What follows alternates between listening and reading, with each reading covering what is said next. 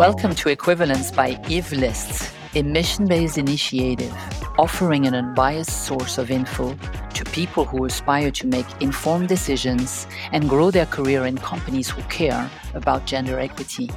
I am Sophie Leray, and in this podcast, I want to open a dialogue about the notion of equivalence and how it looks like in everyday personal actions and corporate decisions. I invite change agents, men and women who are making it happen in their team, industry, and communities to talk about their journey, their practical tips, their moments of doubt and epiphanies.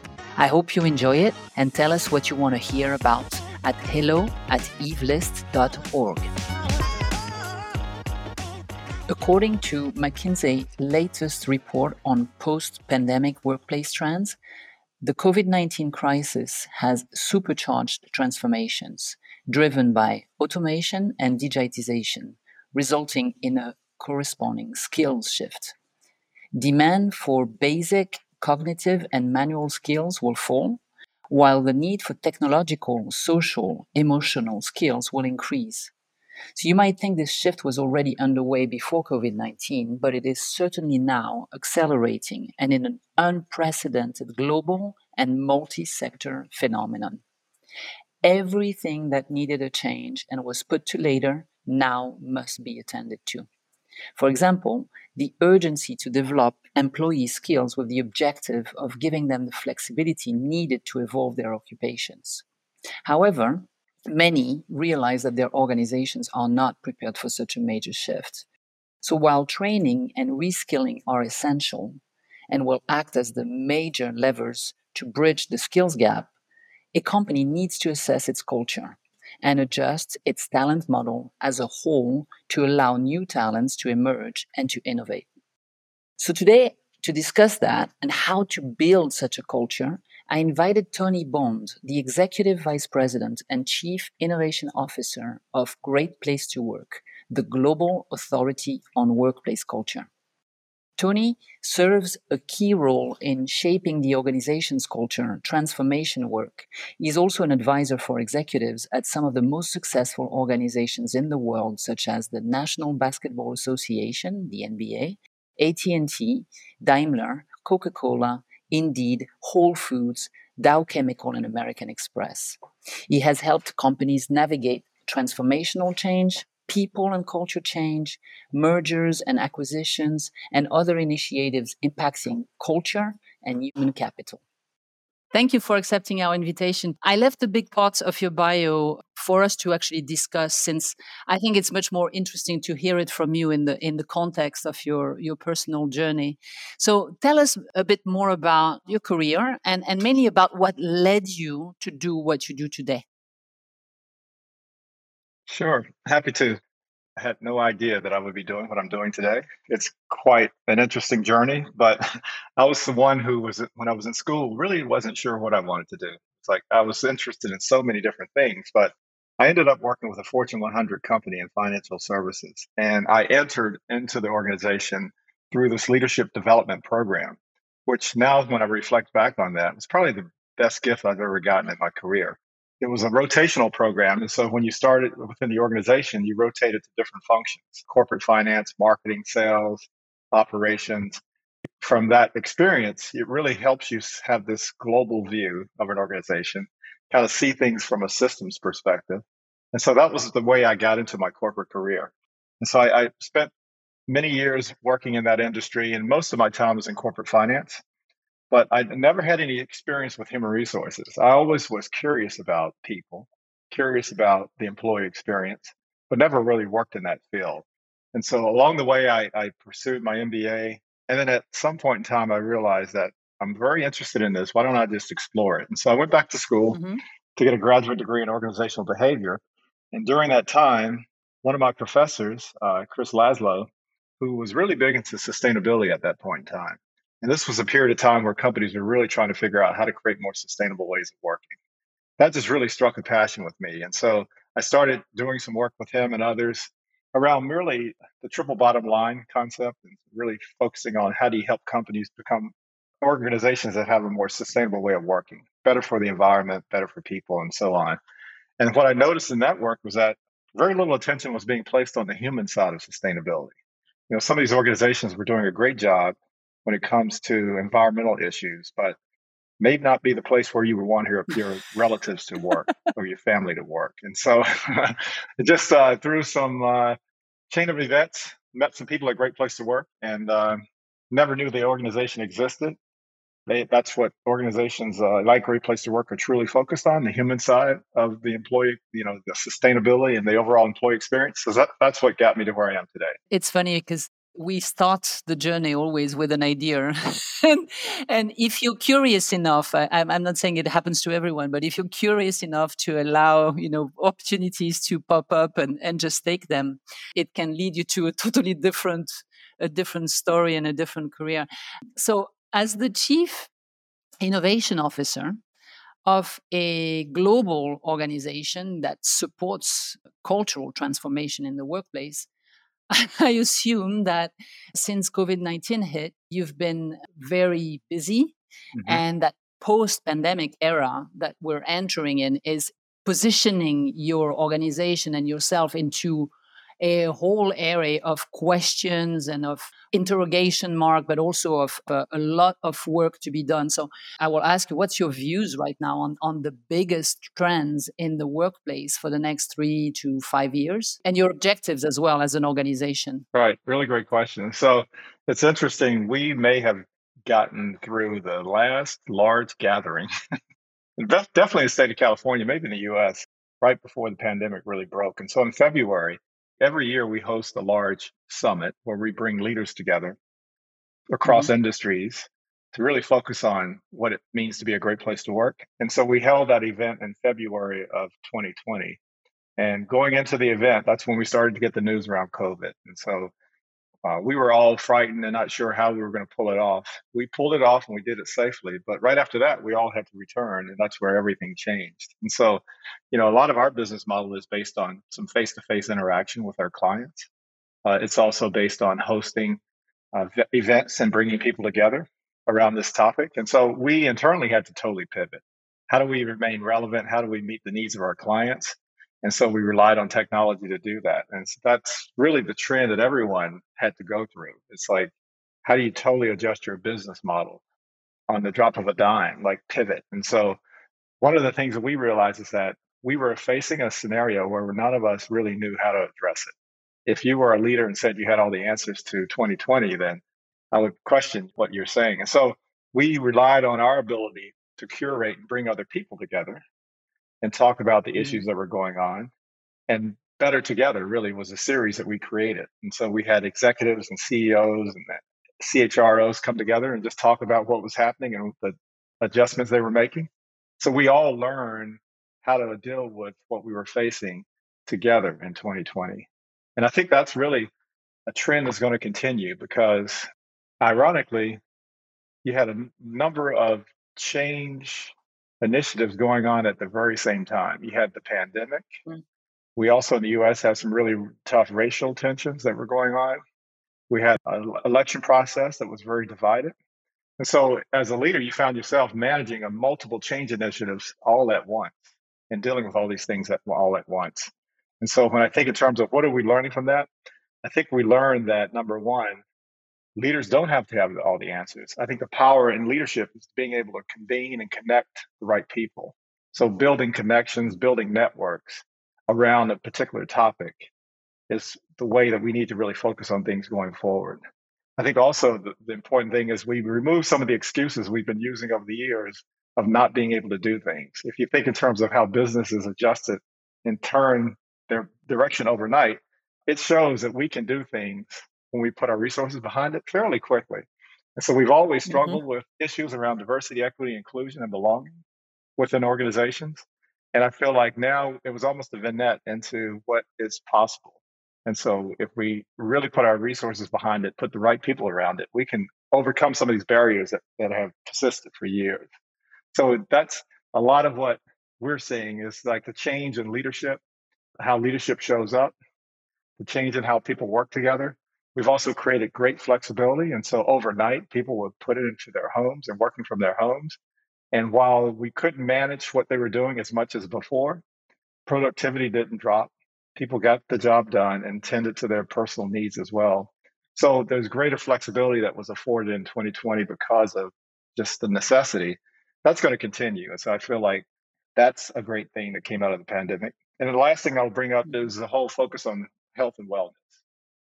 We know that it's important for us to focus on the wellness of our employees. And out of necessity, we did some really great things. Cisco, as an example, had a whole platform that helped employees manage things as far as health and wellness, finance, and everything else. And so that's a big focus going forward. So those are some key things. Definitely can explore some of those in more detail if you like. Yes, I would love to. I was thinking as you were talking about, you know, referring to what you were saying in, earlier on about sustainable development, how interesting how suddenly people mm-hmm. came at the, the the heart, the center of any organizations. So, so there is no way any company in the world right now can afford not to pay attention to its people any longer.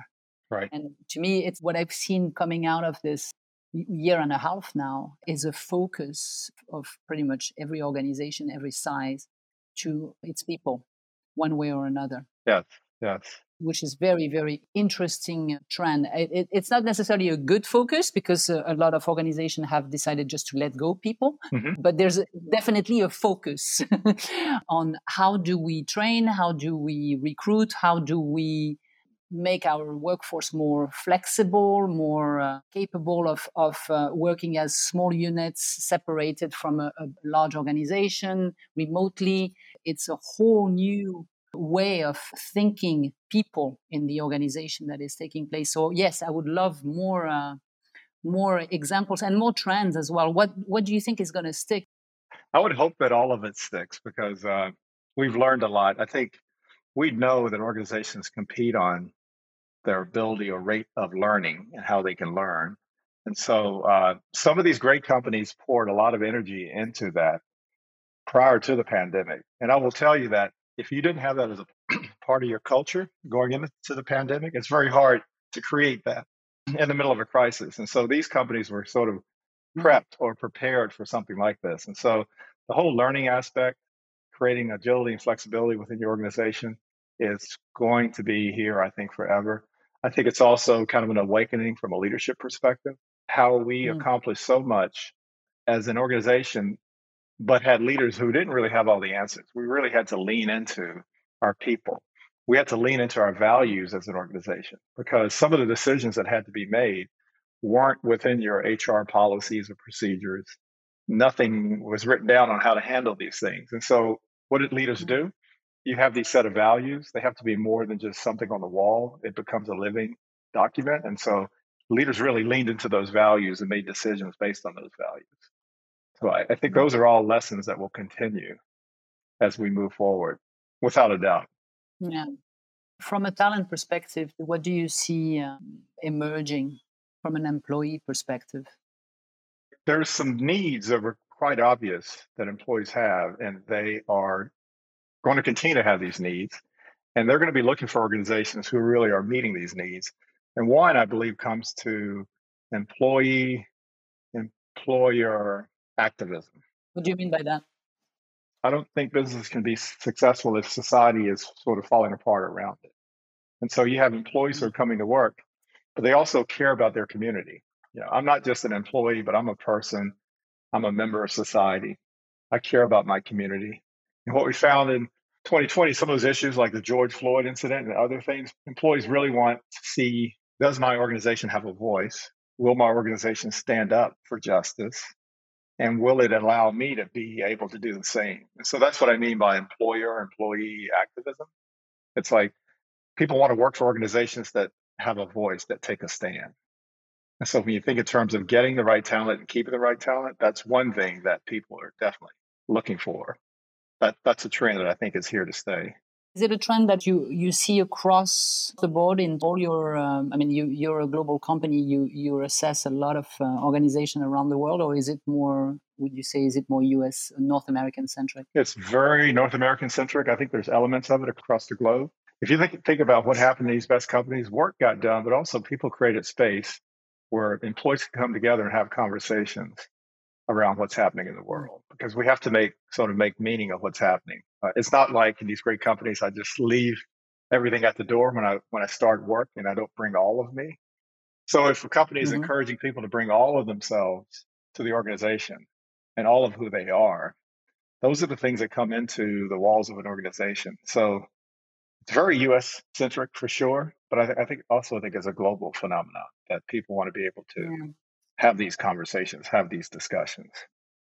I guess it's part of the sense of belonging as well. If you spend eight to 10 hours in, in a place, and sometimes even more now, especially that the walls of the organization have suddenly uh, vanished, your, your job is everywhere you go. Right.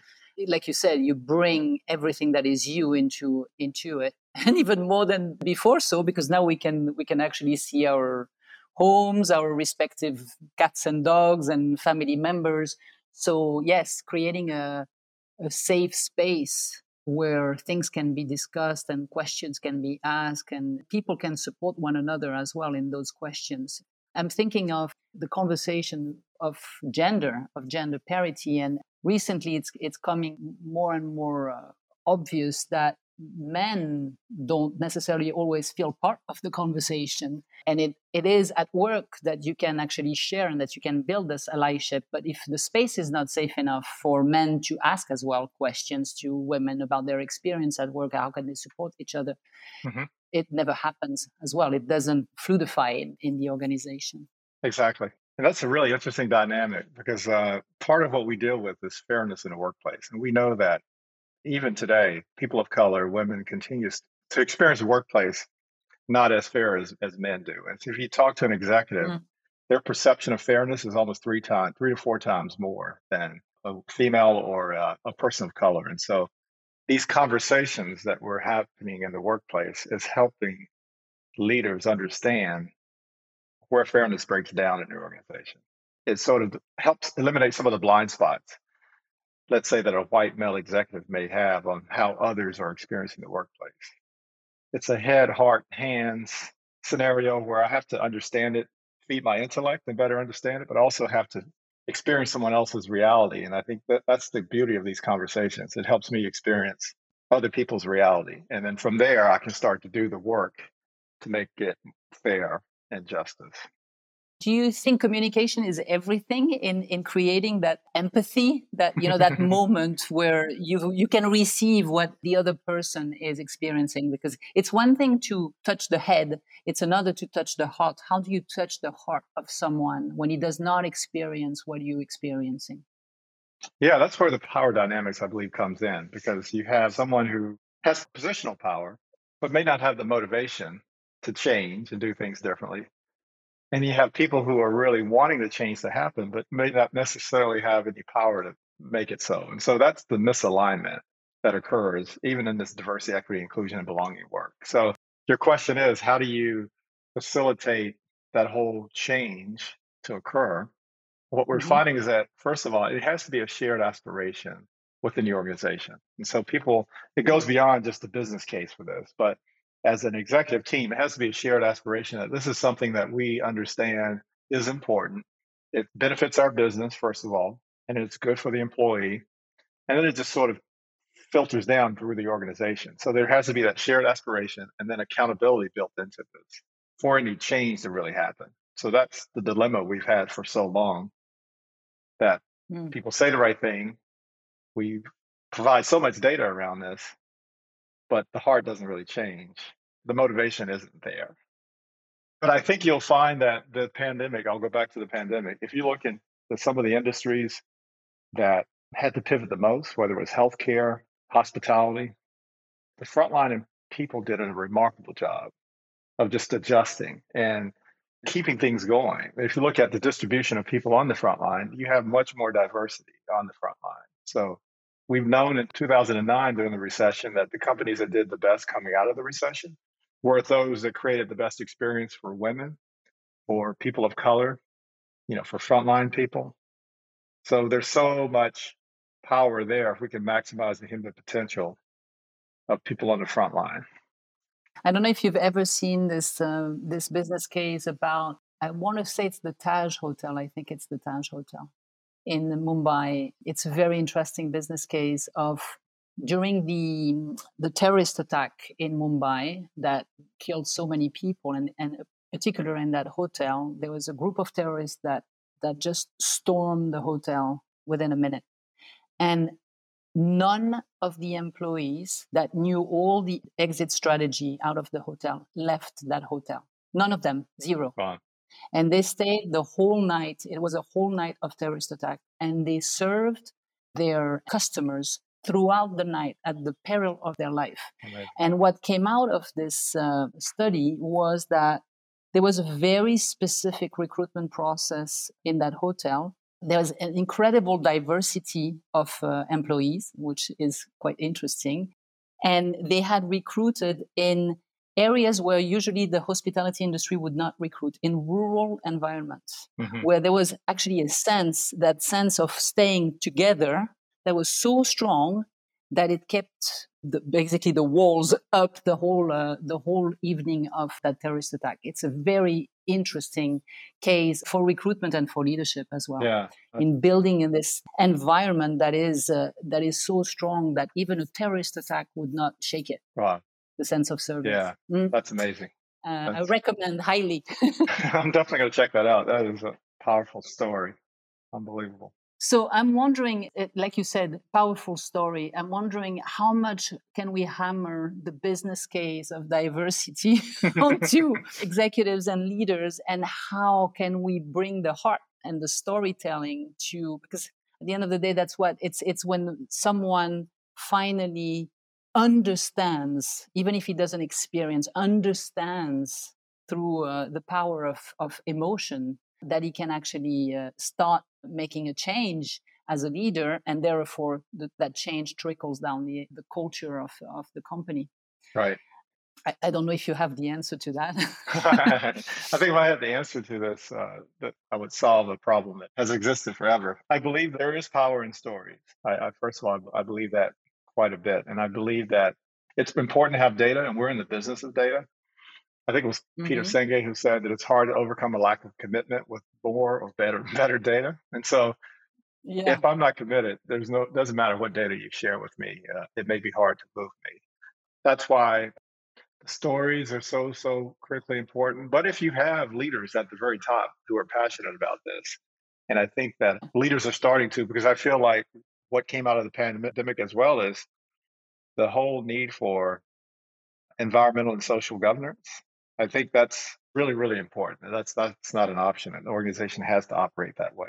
So if I do have that commitment from the very top, I, I I've have so many different examples of organizations who just hearing the CEO make bold statements, be committed to it, make sure that it's shared amongst all of his direct team, and, and, build some accountability around that. It does change. So it's like you may not change everyone, but if you get some leaders who really buy into this, find those leaders on the edge who get it today, who are passionate about it. Mm-hmm. There's power in those leaders influencing other leaders because the message and the messenger is really important as well. When I'm hearing it from my peers and I'm seeing my peers really be a big part of this, then it gives me some incentive to do the same. So I feel like sometimes we take this network effect and we put a chief diversity officer or someone in the center of all of this and mm-hmm. we expect for everything to radiate from that person and change the whole organization. Yeah. And it's hard to do that but if those leaders those networks on the edge who are doing it and getting it today shine a light on those leaders and get those leaders to be a part of changing the whole system that's one way i believe it can be successful it's like having more role models as well in the leadership so you can see yourself as an employee uh, one day being in that position. So right. I noticed as well sometimes the easy way if i may say would be oh let's let's get a, a chief diversity officer and he, he or she will fix our problem Mm-hmm. and let's take that person from actually from a background of diversity. But it's the only person in the whole executive committee that is from a diverse background. Mm-hmm. And expect that this is going to take when there is there is no one around to to mirror the the conversation, to like you said as well, to represent the change and to be a model, a role model for other executives to take suit. Right but it's changing. It's changing, yeah. And we know there's also power in, to work in collective action with others. So mm. if I'm a minority male and I'm trying to make the experience better for me. Most companies have something similar to an employee resource group or a group that gets together of yeah. similar employees. And so if I can have those groups, but also give those groups budget, first of all, give them a seat at the table, there's power in that collective action that can come with other people who are very similar. Yeah. Before we move on to another part of the conversation, I wanted to ask you because when you speak, it feels like you're speaking about very large organizations. Mm-hmm. What can be done at a at a small and medium sized enterprise? What can be taken from the the examples of those large organizations that have you know big structure that have resources that can actually afford to have resource group and to allocate budget what can you do at a at a smaller size of company but you still want to build that culture of inclusion more than diversity actually inclusion mm-hmm. including and a safe space for everyone to contribute yeah i love that question And actually i feel like there's a whiteboard there is a clean slate with these smaller organizations, especially in more of a mm-hmm. startup mm-hmm. phase. Because what happens is these large organizations, you have the structure that gets built and it becomes almost calcified. So when you try to change it, anything that's kind of incongruent with what the system already is today makes it very hard to change. And so you don't necessarily have that issue, especially in a startup environment. And so I've personally been invited in to speak to a lot of companies that are small, just getting their feet wet in this. There's so much energy and so mm-hmm. much passion that it, you don't have the structural things that have already been built in some of the larger organizations. So I see that there's probably it's more of a lever that you can pull in small organizations. You can have those conversations, meaningful conversations, much easier within a small organization. So I, I would say mm-hmm. that's that's an advantage for sure. It gets much more difficult to scale what I'm describing. Yeah. So if you have a leader, people have direct number one is they have direct access to the leader for the most part, even the CEO than they would in a larger organization. And so the connections that are being made within the organization are much stronger and easier to make connections at the very top. So the things I'm describing to you can scale much quicker in a smaller or medium sized organization. Mm. Do you think it's a generational thing as well?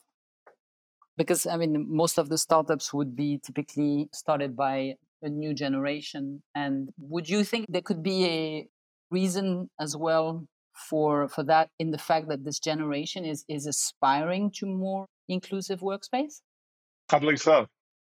Yeah, it's it's becoming almost a requirement, I would say. But but still, you have the younger generation if you think about what happened on the Capitol in the U.S., you look, look at the mm-hmm. video of some of the people there. There were some very young people who were there, and so it's not that easy. But I believe that overall, the younger generation is looking for a more inclusive work environment.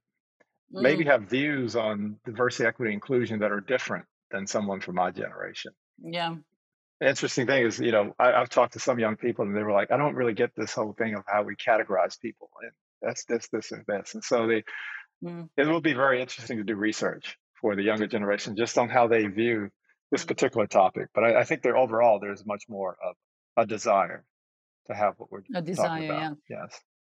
I think that compared to our generation as well, there was a, a sense of, I, I, know when I started working, I had probably the, the, exact same aspiration, but I would just not talk about it mm-hmm. because you would not do it. It was just, you know, you had to do your job and, and just, just hope that you're going to get recognized and, and, and that was it. So there's this sense of in that new generation of whatever we believe in, we want to make sure that our beliefs are, are being known right.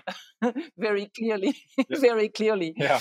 In my generation, like the dad was sort of the head of the household. And so what what dad said yeah. went. And so everyone sort of followed that. But our kids grew up where they saw their parents have an equal say so in everything. And so they saw that equal in exchange between a man and a woman, but also they felt like I have a voice, I can bring things up. And so I think they've grown up that way. It's like, why go through the chain of commands? If I have something to say, I'll just go right to the CEO and say it. So it's, yeah. it's totally different. All the capital. Yeah, exactly. so, talking a bit more about because we've really dove in the conversation without explaining to those who don't necessarily know Great Place to Work. I think most of our audience will know, but one of your main expertise and it's, it's, analytics and, and, research, but it's really to support companies to build a, a culture of, of innovation. Mm-hmm. So, I'd, I'd like to know more about it and, and what does it look like practically I guess within your workplace, uh, because I know that as an organization, you you walk the talk, mm-hmm. but uh, giving us as well some examples. Uh, I'd love to know some examples. You know, with with with the NBA, with Coca Cola, with any anyone you want to talk about. Yeah, sure. Um, you can talk about. I may make some reference and not really name the company, but I can give you some scenarios. Uh, mm-hmm. Great Place to Work has been around for over 30 years now. So we were early in the culture game when you think in terms of measuring workplace culture. And so we are a global organization. We survey employees across all industries. So we've collected quite a large database related to workplace culture over the years. And the things that we really measure are three relationships the relationship people have with their leader, the relationship they have with the work that they do, and then the relationship they have with the people they work with. So those are the three mm-hmm. areas we're capturing in the statements or questions we ask people.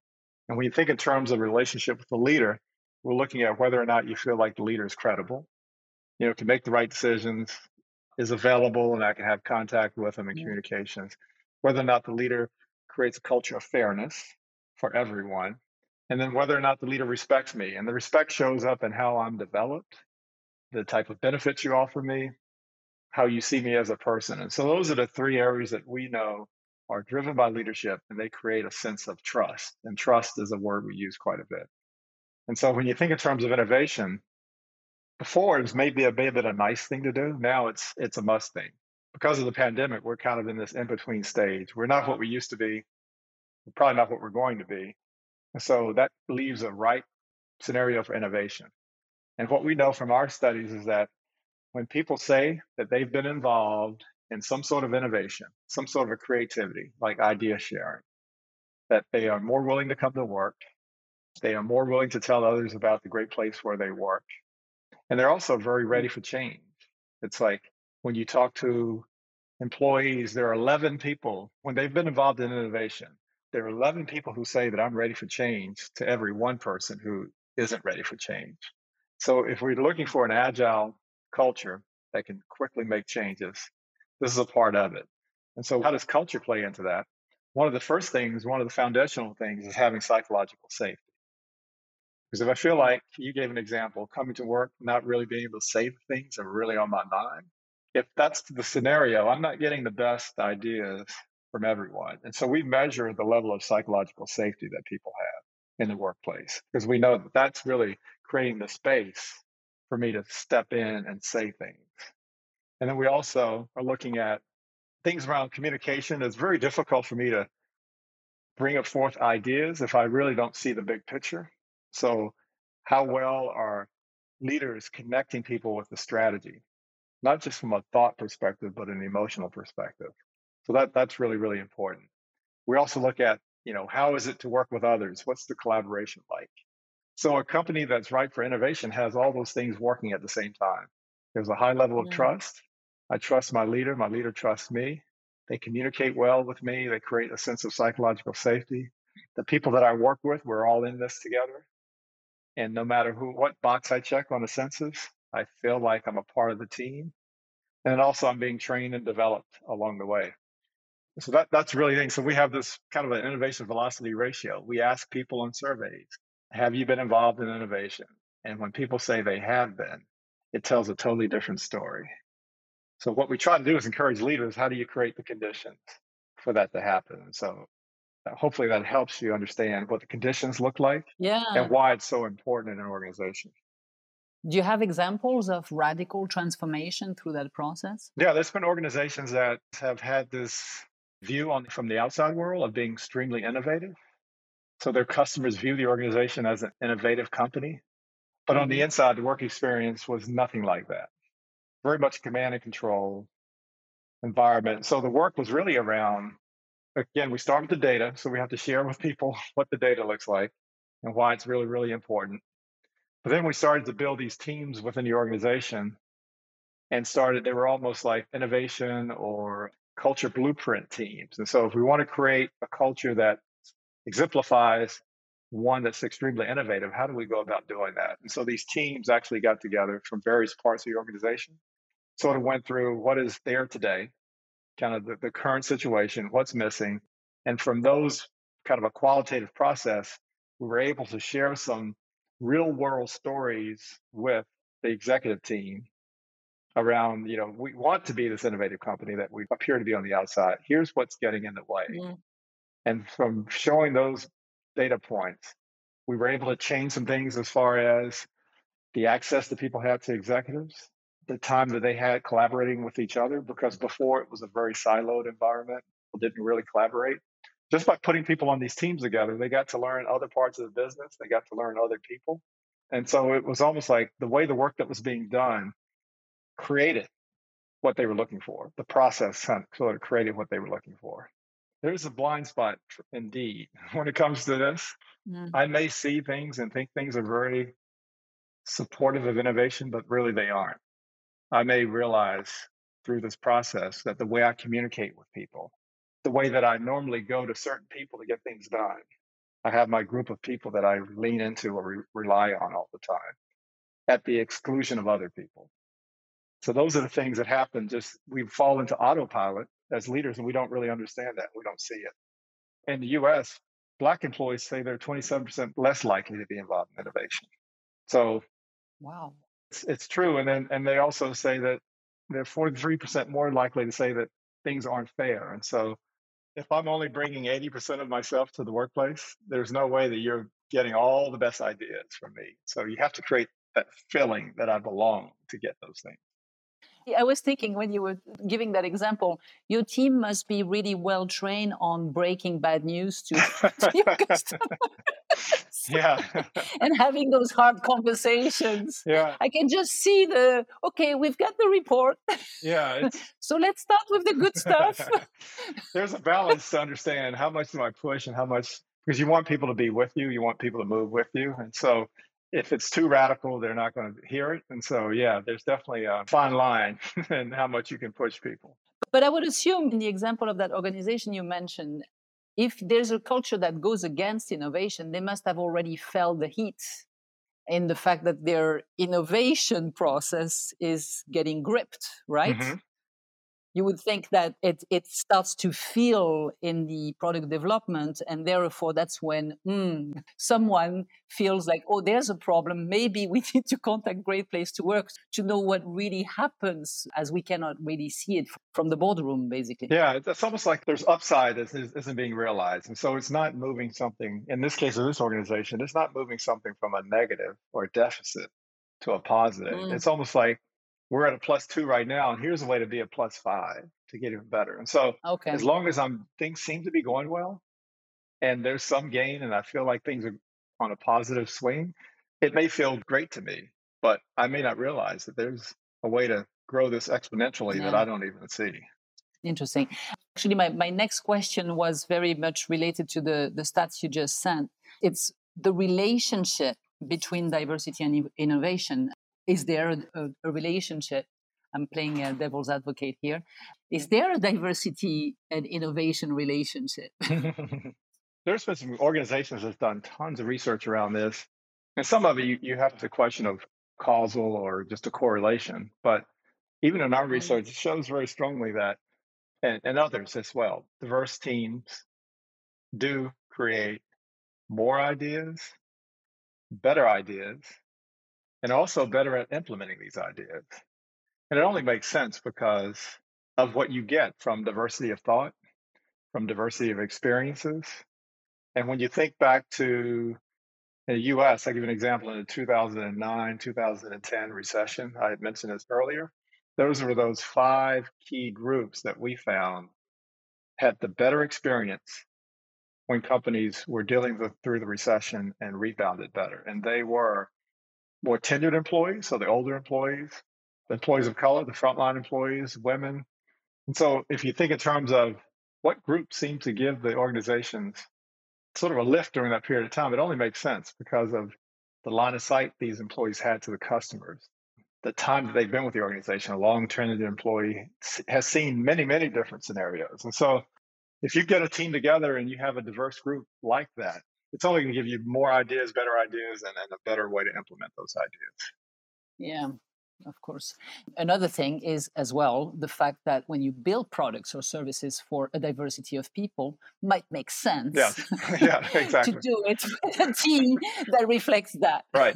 simply, simply put, it's it's just astonishing to see how many things have been made, produced, designed by one group of people for a totally different group of people, mm-hmm. without even wondering, oh, wait a minute, we don't have in our engineering team or our consulting team or somebody that could actually experience what we are going to answer with our product or with our service. Yeah, it happens all the time. Any great leader should look around the table and see who's here and what voices are we missing or or looking at nature as well. Mm-hmm. Looking at nature. Nature is probably the best creation product ever made and it's pretty diverse. So true. so yeah uh, we have a little garden, an organic garden in the backyard, and you'll find in this little garden we have kind of a variety of different things that are growing at the same time, and it it makes that garden pretty beautiful. Uh, if we just had all corn back there, it wouldn't be that pretty. Exactly, and when you kill the ecosystem by taking one thing out, nothing works. Right. So there's a reason for diversity in nature as well. Yes. So um, back to what I was uh, initially saying in, in the intro, we I think we will all agree to say we live a very very special time in history, and especially in the history of the workplace. Mm-hmm. There's been just unprecedented investments being poured into our economies I remember when I was a, a, teenage girl learning about the Marshall Plan, and the Marshall Plan now looks like like nothing compared to what's going to be poured into the uh, U.S. economy, and everywhere in the world it's the same thing. Mm-hmm. There's a total paradigm shift in work practices. Technology is now really even going faster, accelerating more than ever.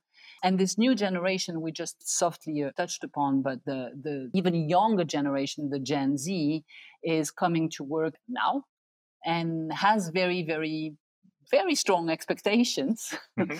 and might be disappointed sometime by the reality of the workplace and we have to, to take this in consideration as well so how do we leverage that time in the workplace where it can go I'm a very positive person. I think it's going to go upward and it's going to be great. But it could uh, also go very, very, uh, very sour for a while, at least for certain groups of people. Like, for example, women, people of color that have worked in the front line that suffered particularly from the, the, the economic downturn of, of the crisis just because of the place where they were working, for the fact that the, the work was often uh, part time work or they were in the service industry. So, how do we leverage this time for everyone as well mm-hmm. in the workplace? I think first and foremost, we need to reflect. We need to think about 2020 and what just occurred and spend some serious time, I would say, in reflection because you mentioned a digital transformation. We probably did more in that period of time that we were doing that we would have done over a five year period. And so things were sped up quite a bit. We were also exposed to some of the uh, inequities that exist to an even greater extent. Many women had to leave the workforce and be at home to care for family members. That's always been the case. Kind of thing, if a male doesn't take care of the kids, then we know that the, the wife will, but if the wife doesn't, no one does. So there's this heavy burden that's placed on women in the workplace. And we've done some research that showed how the level of burnout in 2020 for women was much higher than it should be, especially of women of color. And so there's a lot of things that we learn and I'm fearful that if we just try to return to what we used to do quickly, uh, we're going to miss out on this opportunity to make things even better. So for me, I think it starts with leadership, redefining what leadership is. And now we need to uh, truly understand that we need to be great as leaders. There's an opportunity for us to be great. And how do we do that? Mm. It's not that we have all the answers, but our ability to bring these networks together and get people involved in getting things done it's almost like we're the gardener. We you mentioned a diverse garden. We make sure that we just care for this diverse garden So that, that's a big part of like redefining leadership, I believe. And then we also know that from last year, so many things around the world has impacted what's happening within the workplace. And so I mentioned ESG as being really, really important. So the way we learn from this is we have to make sure that we know that employees are representing those three things a, a professional, a person, and a member of society. And they're impacted by these world events. And so let's make sure we're supporting people. And let's make sure we're taking a stance as an organization against the things that we know go against, you know, humans flourishing. And then the third piece is there's no reason for us not to trust the ability of people to get things done. They've demonstrated that in 2020. So as leaders, let's really focus on wellness. Let's really focus on giving people what they need and caring for people. So let's kind of up our human sensitivity game and be more in tune with the person and the needs of the person. Those are things that come to mind. So it starts with that whole reflection and then just redefining some of the things that we know are important in the workplace and it's actually great to be a great leader. So mm-hmm. it's it benefits you as well. It does yeah. Because when you're a great leader you feel better. You feel good. You enjoy what you do. You enjoy working with other people. You trust them. It's so it's so much more enjoyable to get to do things with people you trust and that trust you as right. well. Yeah. That you know. Exactly. Could, basic thing right? I could almost imagine my grandkids coming to me and saying, you know, in 2020, when your employees were dealing with the worst scenario they've ever dealt with in their lives, you know, what did you do? Or how did you show up? Mm. People have a difficult time understanding how to be an empathetic leader. What is how does empathy play in the workplace? I think an easy way to understand it is just think in terms of during your employees' roughest year in their life, what would they say about how you supported them and, and how did you show up? So that's good litmus test. Thank you. It was it was really a very interesting conversation. I could ask you another thousand questions. Yeah. Uh, is there a way our audience can stay in touch with you and connect with what the work you guys are doing at Great Place to Work? Sure. You can follow Great Place to Work on LinkedIn. You can also uh, connect with me on LinkedIn as well. And that, that's a great way to stay in touch. My uh, email address is also my first name dot last name at greatplacetowork.com. So that's another way. I'm on all the other social media outlets, and so would love to uh, keep this conversation going. Yeah, it's great because I can see just by giving your email away like this how approachable you are. You definitely walk the talk.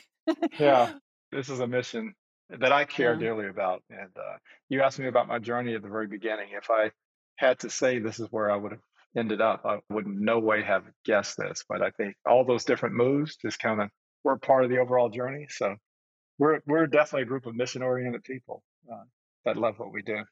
Yeah, you are here for, obviously for the right reason. So you know you're in the place where you're supposed to be, although you didn't expected that maybe 20 years ago. Right. It's interesting. Yes. Thank you very much, Tony. It was a great conversation. Thank you, Sophie.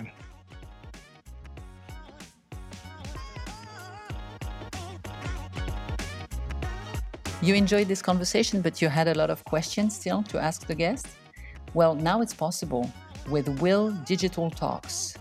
Join us on wilforum.com, W I L forum.com. Every month, we will have great conversation with people that are changing the game in arts, in literature, in politics, in business, and in science, followed by sessions where you get to ask them any questions you want for 30 minutes straight. Also, you get to meet with other participants and have speed networking sessions with them to see if you form a friendship or mentorship or maybe sometimes do business. So join us every month, wilforum.com, W I L forum.com.